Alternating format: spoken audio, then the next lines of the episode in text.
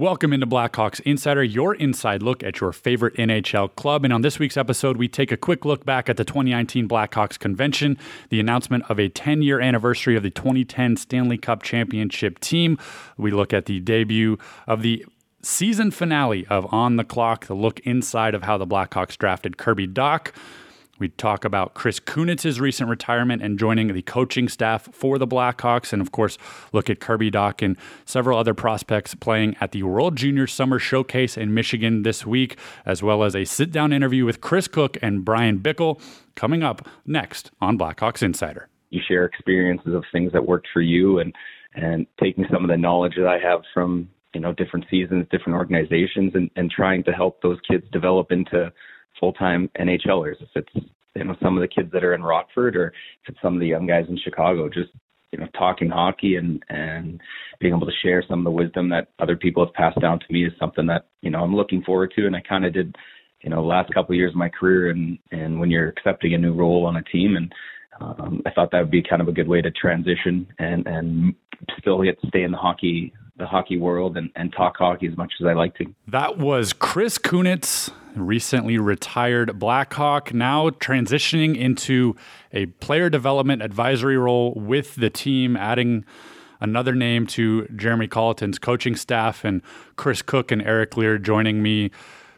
Kuc, you had a good piece yesterday on Blackhawks.com just about the veteran presence and what someone who's played 15 years in the NHL and won four Stanley Cups and played over a thousand games and so many accolades, what that can bring to such a young Blackhawks roster and uh, so many prospects coming up through the system, especially on the offensive side. If I'm a guy trying to make an organization, impact an organization, I listen to a guy like that, right? He went undrafted. So right there, you've got a different kind of path in NHL.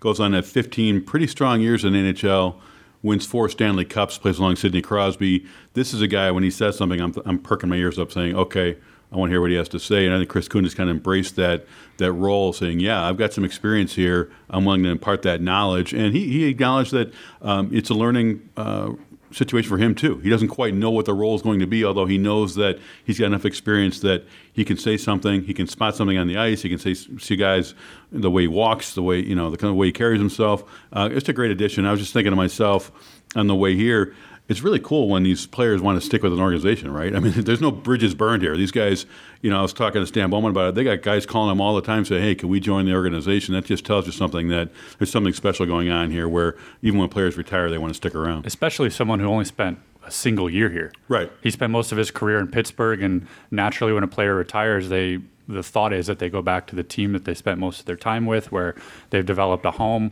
part of it is that his wife is right. from the area and you know this is a second home for them and it's nice to have family around but it says a lot when someone spends not even half a year here really before they bought a house and they knew that this is where they wanted to be and no time taking off to lay on the couch for a little while, right? I mean, right. he retired and then he joined the organization, which is kind of fun. I think I'd take a little bit of time off just to see how this retired life is. But it's important. We've talked about this before with Adam Burish and some guys. It's important for these guys to kind of make a, an easier transition into so-called normal life after being a professional athlete. Because some guys struggle with it, some guys embrace it. I think you've seen the Blackhawks are able to do it with Brian Campbell and Jamal Mayers and, and now Chris Kunitz.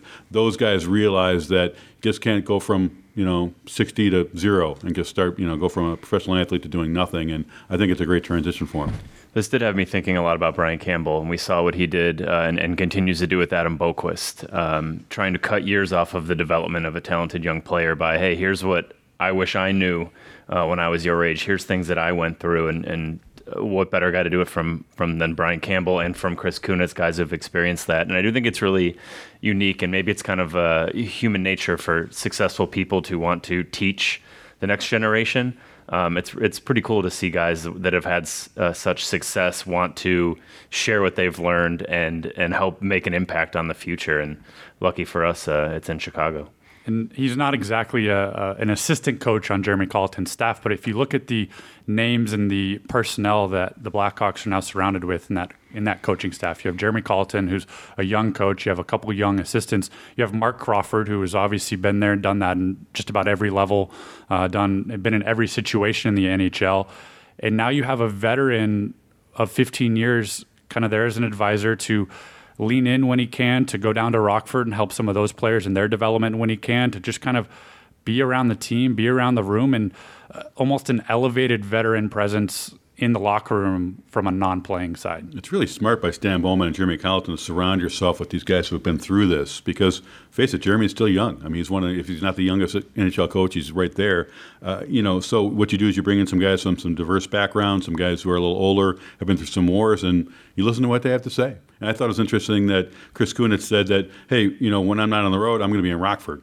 So that's a big development step there when he's talking to some of the younger players there because it's great to talk to first year players up in the NHL and they've got their feet wet a little bit and maybe they're getting some habits in. But you go to Rockford, you establish early on this is the way you eat, this is the way you comport yourself off the ice, this is what you do during warm ups, this is how you talk to the media afterward. Very important stuff. Speaking of that next generation, a lot of the young prospects, or not a lot, but a couple of the young prospects from the Blackhawks uh, were in town for obviously development camp and then sticking around for the Blackhawks convention last week. And in the case of Kirby Dach and Alexis Gravel, they got on a plane, went right to Michigan, and now they're competing in the World Junior Summer Showcase. Uh, really, the the training camp for World Juniors upcoming in, in the winter. Antti Saarela is also there with Finland.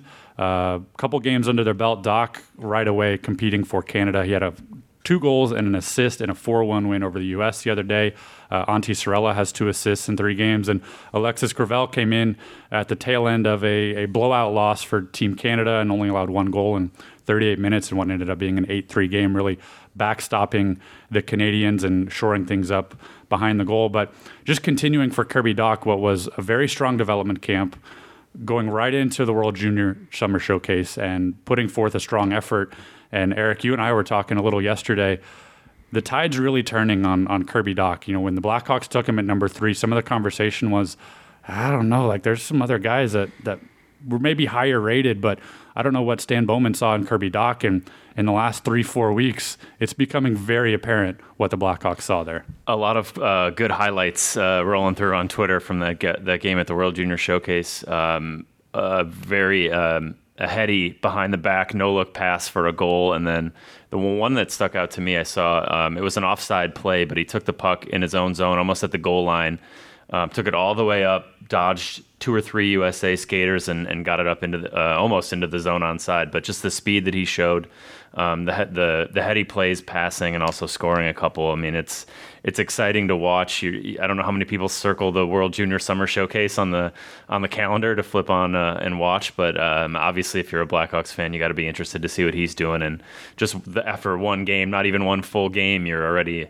um, heads were turning a little bit at what he's been able to do so far. Couple games left through the weekend, and they're all shown on NHL Network. If you are ever so inclined to tune in and see what Kirby Dach and, and those guys are doing, but Chris, you talked to uh, some of the veterans, Patrick Kane and, and Jonathan Toews last week, and you know a lot was said, obviously about Kirby Dach coming out of development camp, but those two kind of had their ears perked and and they liked what they saw as well, and they're saying all the right things that this is a guy who very likely could make the squad out of training camp. Listen, Kirby Dach is doing exactly what you need to do. I don't know if he's going to be opening night roster or not, um, but this is a kid who you've got to come in, you've got to show the right attitude at being drafted, which he certainly did. He, he comported himself very well at the news conference here at the United Center.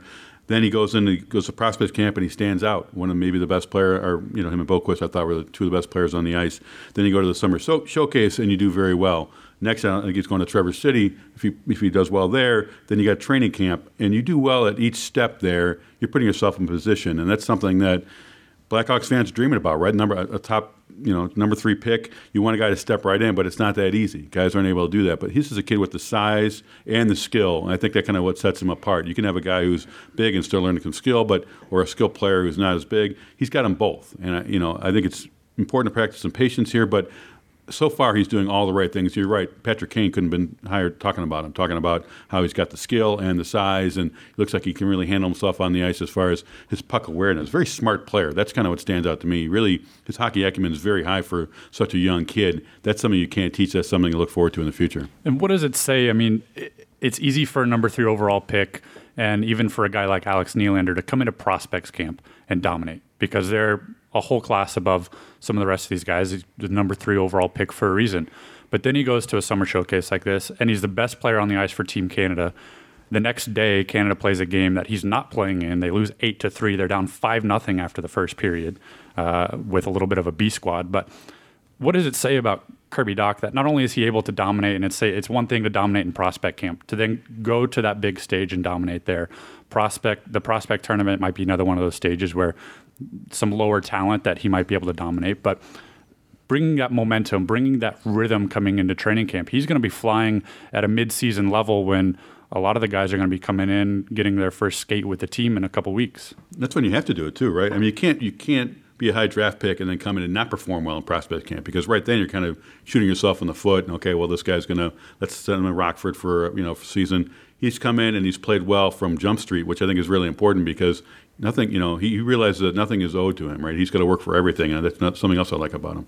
I think it's interesting mentioning Traverse City or th- starting to think about that. It reminds me of uh, Alex DeBrincat a couple years ago. He was a guy where we're sitting right now, not knowing if he's going to make the team out of camp. He's young, he's small, and he he went went off at that tournament, and the Blackhawks won, ended up winning that.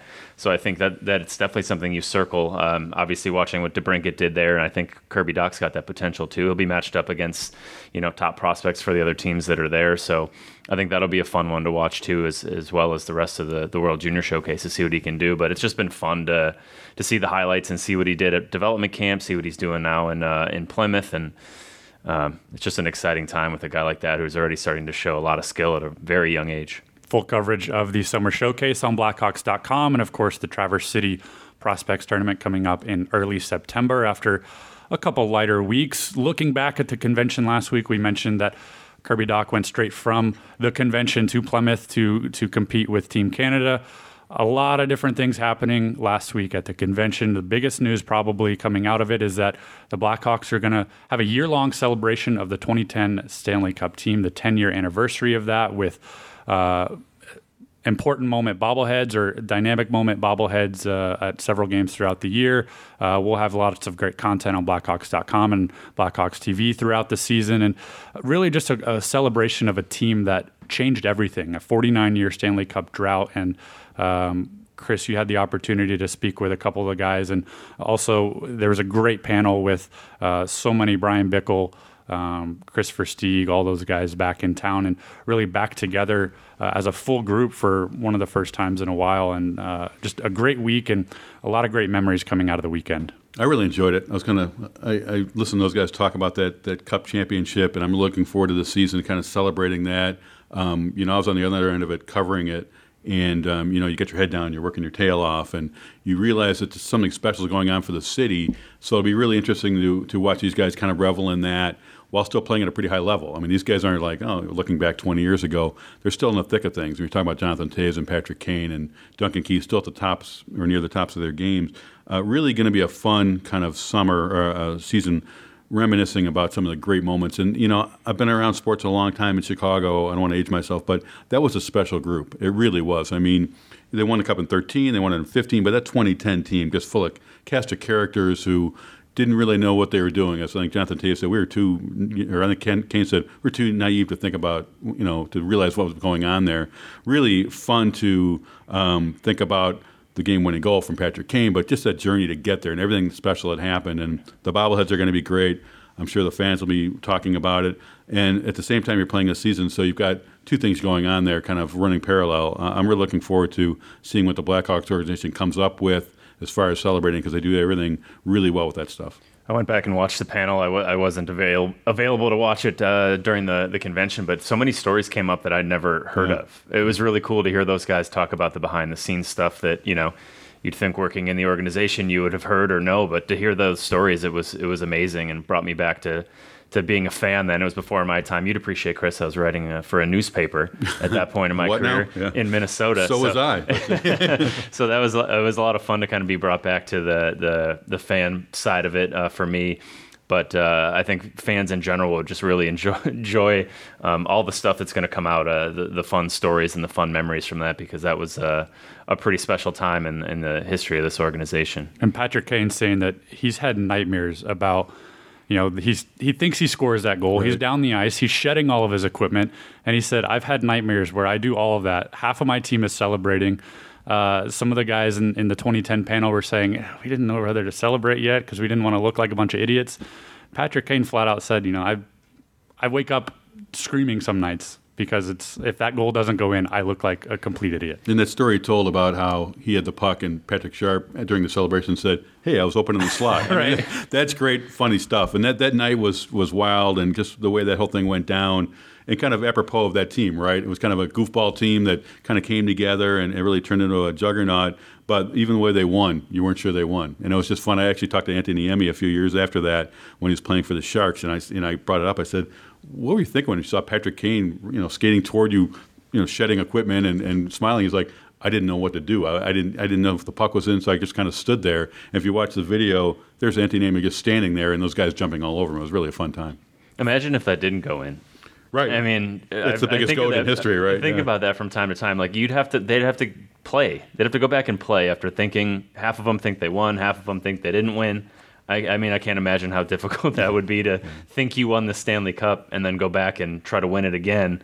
Just it's kind of crazy. Well, and they mentioned that in the panel. They said, look, if that goal actually doesn't go in, we probably lose because if you go from the high of thinking you just won the Stanley Cup to having to get your composure back, get back all your equipment that you've thrown everywhere, and then go out and play, there's no way that you can go on and win that game. It's just too much of an emo- emotional roller coaster, and uh, it's it's incredible to think about. But such a great team, such a great moment for the city, uh, and a full year long celebration coming up for that from the Blackhawks. Full coverage. Uh, you can see everything that's going on or everything that's out there so far. So much more to come at blackhawks.com slash 2010. We'll have the full panels up on blackhawks.com next week that you can go back and, and watch, especially that 2010 one and some of the great moments that we've been discussing in there. I in talking about the convention, I bypassed one of the things that I did want to talk about was the debut of On the Clock, the final episode of season three, uh, going really behind the scenes of drafting Kirby Dach and the decision and his first hours as a Blackhawk and everything that went into that. It, it, led off Saturday morning right there with a debut, and then the full video posted on Blackhawks.com uh, earlier this week. And Eric, as someone who obviously had a very instrumental part in that, such a great culmination of, of what's been uh, almost a picturesque offseason for the Blackhawks when you look at getting the winning the lottery, getting number three overall, drafting a player like Kirby Dach, and then to see what he's been able to do in the week since, uh, you really can't write a script better than that.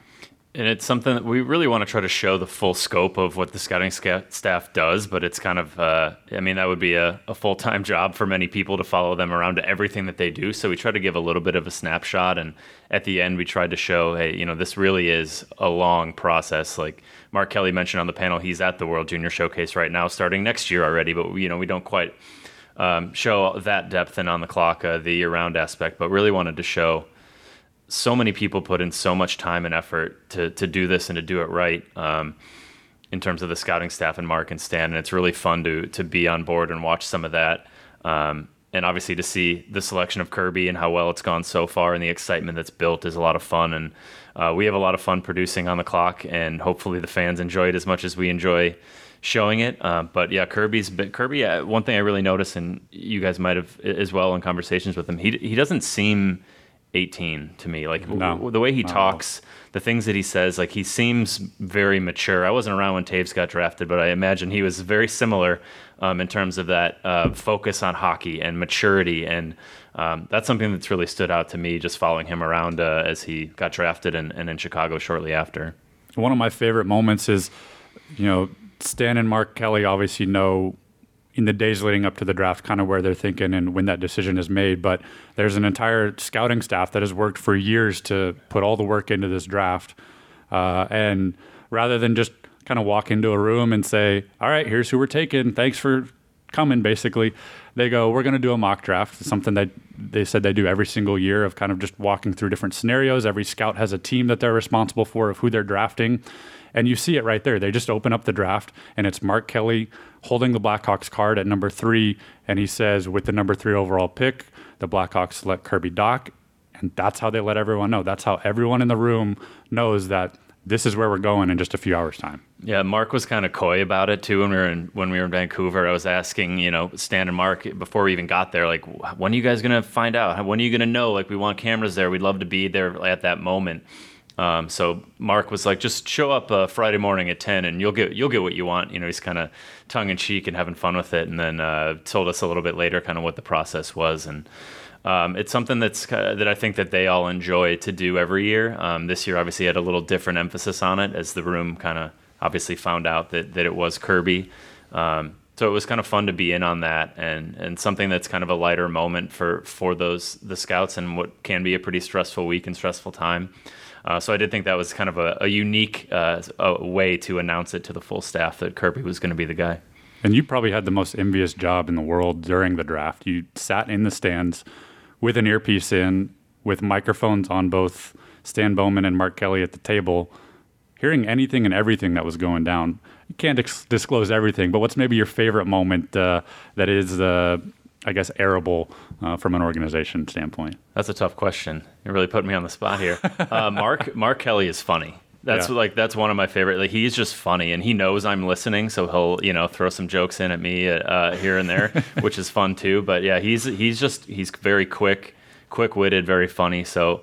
Um, just just listening to him and him and Stan I obviously have such a great rapport, so it's kind of fun hearing hearing them go back and forth. But but yeah, Mark will throw a lot of zingers in there that are pretty funny. And he didn't let you get the pick in this year, but maybe next year he'll let you actually make a selection. You know, that's what he said in Buffalo. We were talking at the combine. He's like, well, let's talk. Let's talk about how we spice up ratings this year for season three of On the Clock. And he said he's going to fire somebody on camera. I was like, great, we're going to fire a scout on camera. Or I, I was hoping he didn't mean me uh, on camera, but he's like, we're going to fire Listen, somebody. Eric, we've been needing to talk. Yeah, Yeah. on camera. You know, camera pans to me sitting on my phone off a, off a screen, and uh, what what are we talking about? And then he said, yeah, he's going to let me make a pick because I've been around, you know, the process for for three years now. So I was texting him. I was like, let's take Kirby Dach at third overall. So You heard it here Yeah, first. That's how go. Kirby Dach became a Blackhawk. Everyone who was upset at Stan Bowman, you can direct your anger towards Eric Lear. You can direct your anger towards Eric Lear for pretty much everything Blackhawks related. That's generally our plan of action around here. don't tell him my email now. Correct. we'll leave that off. Uh, but tons of great stuff coming out of the convention, and uh, of course, full coverage of that on Blackhawks.com. So much more to come in the coming weeks as we post all the different panels to the site, some of our uh, favorite highlights from them, as well as the full panels that you can go back and watch in the coming weeks. Uh, another great opportunity at the convention with so many great alumni in town was Chris Kuc. You had the opportunity to catch up with uh, several different big name stars from years past. Eric Lear was one of them. Eric Lear was Yeah. one of them. We're going to save that interview nervous. for uh, next year's podcast. We're going to we're going to hold that one. But uh, lots of great interv- interviews coming down the pipe in the coming weeks, right here on Blackhawks Insider. We're going to start it off today with uh, Bryan Bickell, but just in, in conversations with so many of those guys and, and just the camaraderie of everyone from different generations being back in town. How cool was that to be able to just get a couple minutes and, and for you yourself catch up with them, the guys that you've covered and your coverage of the team through many years, but also just to just to chat with them and, and catch up and see how life is and uh, how they're transitioning to the post playing life. It was really fun. You know, I, I hadn't been uh, so-called behind the scenes before, um, not working for the Blackhawks until recently. So it was really interesting to watch those guys interact. And, and I always wondered, do they really want to be here? It's summer at Chicago. Do they want to fly in? Those guys legitimately love to be here, love to catch up. I saw so much laughter and uh, a lot of reminiscing. So yeah, to have the opportunity to sit down. Um, I don't want to spoiler alert, but I talked to Jeremy Roenick and Chris Chelios and Steve Larmer and Bryan Bickell and um, Kris Versteeg. So these are ones we're going to roll out in the weeks coming weeks ahead. But really great to be able to sit down, look at these guys in the eye, ask them how they're doing, um, both off uh, audio and um, just kind of just kind of shooting the the, gar- the garbage around. It was really kind of fun to catch up and realize that because guys are different places in their lives now since, since especially 2010 and you know Brian's story has been uh, well documented about how he's uh, fighting with MS and and it's just been great to be able to talk to him and catch up with him. And um, I really look forward to hearing the rest of these and, and doing more in the future. Well, one thing Bickell does touch on is uh, a lot of questions surrounding why wasn't Corey Crawford at the convention? Everyone wanted to see Corey Crawford. Robin Lehner was there. Uh, you know, everyone was like, "Where's Corey Crawford? Is this is this a big thing? is Conspiracy, this, right? Does this uh, lead to maybe something in the future? Is this Stan tipping his hat? No, Corey Crawford got married, and uh, Bryan Bickell discussed that and, and so much more as he chats with Chris Kuc right now. Brian, first off, how's your health? How you doing? Uh, doing good. There's uh, obviously a lot of better days and, and worse days. Um, I'm two and a half years into my treatment that uh, I started from, from day one, and nothing's come up. Um, I'm sure if the, things do, I just got to adjust and, and move on. I'm enjoying my family, and you know they're pulling my hair out, but that's uh, the stressful part of it. But um, no, it's been good. I know that uh, you and your wife are doing a lot of charity events, and tell me a little bit about that. That's keeping you busy, I'm sure. Yeah, we still obviously we started our foundation here. I don't know, like nine years ago or whatever it is. Um, still doing a lot of work for the dogs and the kids uh, here um, in Chicago, but then we're doing more stuff back home, um, MS related. Obviously, got diagnosed a couple years ago, so we're gonna. Um, you know, trying to help the people in Ontario. Ontario, where I live, is the number one population in the world for people with MS. So, um, you know, definitely helping, you know, spread the word. Hopefully, we can find something to, you know, help out people. Every time I see you, I ask you how the fishing's going. You said not too well because you don't have much time. But are you getting out on the water at all? Uh, I am. Uh, there's um, obviously there's. I want more, but I, you know, I have a wife and two kids, so um, she keeps it kind of, you know, under control. Um, you know, that's my passion. That was the thing that I, I did when I played was uh, I fished. Some guys golf, I fished, and it was just kind of my happy place to kind of rewind and relax and not think about anything. And then come season, I, you know, turn the, the switch back on and, and go back at it. But, um, uh, you know, there's more time. I'm still young. The kids are getting younger. Hopefully next year I'll, will bring my fishing game up because they both would be in school. So that'd be, uh, that'd be fun. You had a lot of great moments in your NHL career. What's your fondest memory as a Blackhawk? My fondest? Um, obviously, the 17 seconds was the the biggest uh, with the goal, the tie up, and then Bolland score, you know, scored afterwards. Obviously, um, your first game was a you know a huge you know stepping stone because that was a, your dream come true is to, to play in the NHL, and then um, being fortunate to win a couple Stanley Cups was uh, you know super super cool. That was a, a thing that you did when you're playing the hallways on tournaments when you're a kid. To, to win the Stanley Cup, um, and then even just to come back here and had that last shift, it was a you know a special moment from getting drafted here, and um, you know definitely wearing the jersey the last time and say you know I retired as a Hawk, so it was a, a cool moment. And you've had a lot of teammates uh, that you enjoyed over the years, but who, who are some of your favorite teammates that you might still talk to and share some stories with? Um, you know, we like, like this event, the convention always brings up a lot of old stuff. Um, obviously, Big John, he was my roommate for the years he was here. Um, Shazi, um, Crawford, he, he, me and him came up together. We always stay in touch. He just got married last week, so um, to be there for that special moment. Um, well, those guys are definitely my my close runners, and um, you know, you always chat with the guys that you play with. It's always nice to reminisce over you know the dumb things we used to do. Got any good John Scott stories that you can share, or is it? Uh, uh, John Scott, um, yeah, he's. Uh, I got a couple. Him and his wife are um, always talking on the phone. Like I roomed with him, so then he would go to the washroom talk because he would just talk for hours. I'm like, how do you talk to your wife for like hours, like out end? She has to go in the washroom because he doesn't want to talk in front of me because he talks differently. But um, I'll be like three seconds, like, hey John, watch this uh, like just show the time on the phone. I'm like, hey, honey, how you doing? It's basic stuff, and then good night, and it's like two minutes, and like he does it for two hours. So I got that on him. You should have a, a pretty good relationship uh, with Blackhawks fans. What makes that that special? That that kind of bond you've gone through with these fans who seem to love love seeing you. Whenever I see you, they're they're around you and want to talk to you. Um, I just like you know, I grew up in a small town. I, I'm not one of those guys that, uh, you know, brushes their fans away. As I always you know, if we didn't have fans, we wouldn't have hockey. Um, I always gave my time to anybody to, you know, for an autograph or a picture or for a story. Um, if we didn't have them, I would, you know, be with the, the situation I'll be in. So I always loved and enjoyed to, you know, make people's days or months or weeks or whatever to take a couple seconds or a minute of my day to, you know, intertwine with the fans. And I, I enjoy doing it. Even now, you know, retired, and uh, I like to bring back old memories, and it kind of makes me feel good too at the same time. Difficult circumstances that uh, ended your career, but it doesn't seem to have defined you. You, you don't go. I'm a former hockey player. That's all I ever did. How, where does that come from? Where you're able to move on with your life after uh, after having a pro career?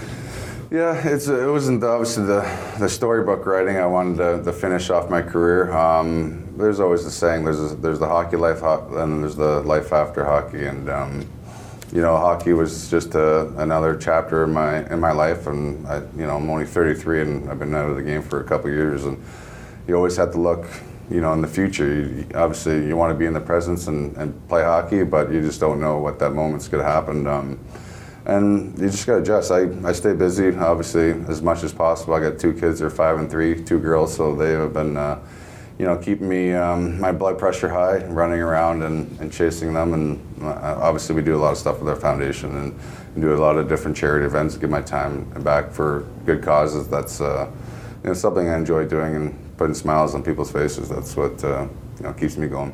Bryan Bickell, good to see you. Thanks for joining us. Thank you. Good to see you again. Thank you to Chris Kuc and, of course, Bryan Bickell for giving us a few moments of his time. As a reminder, we'll have several interviews from the 2019 Blackhawks convention with Chris Chelios, Steve Larmer, Jeremy Roenick, and Kris Versteeg coming in the next few weeks right here on Blackhawks Insider. That will do it for this week's episode. Thanks to Chris Kuc and, of course, Eric Lear for joining us. We'll see you next time on Blackhawks Insider.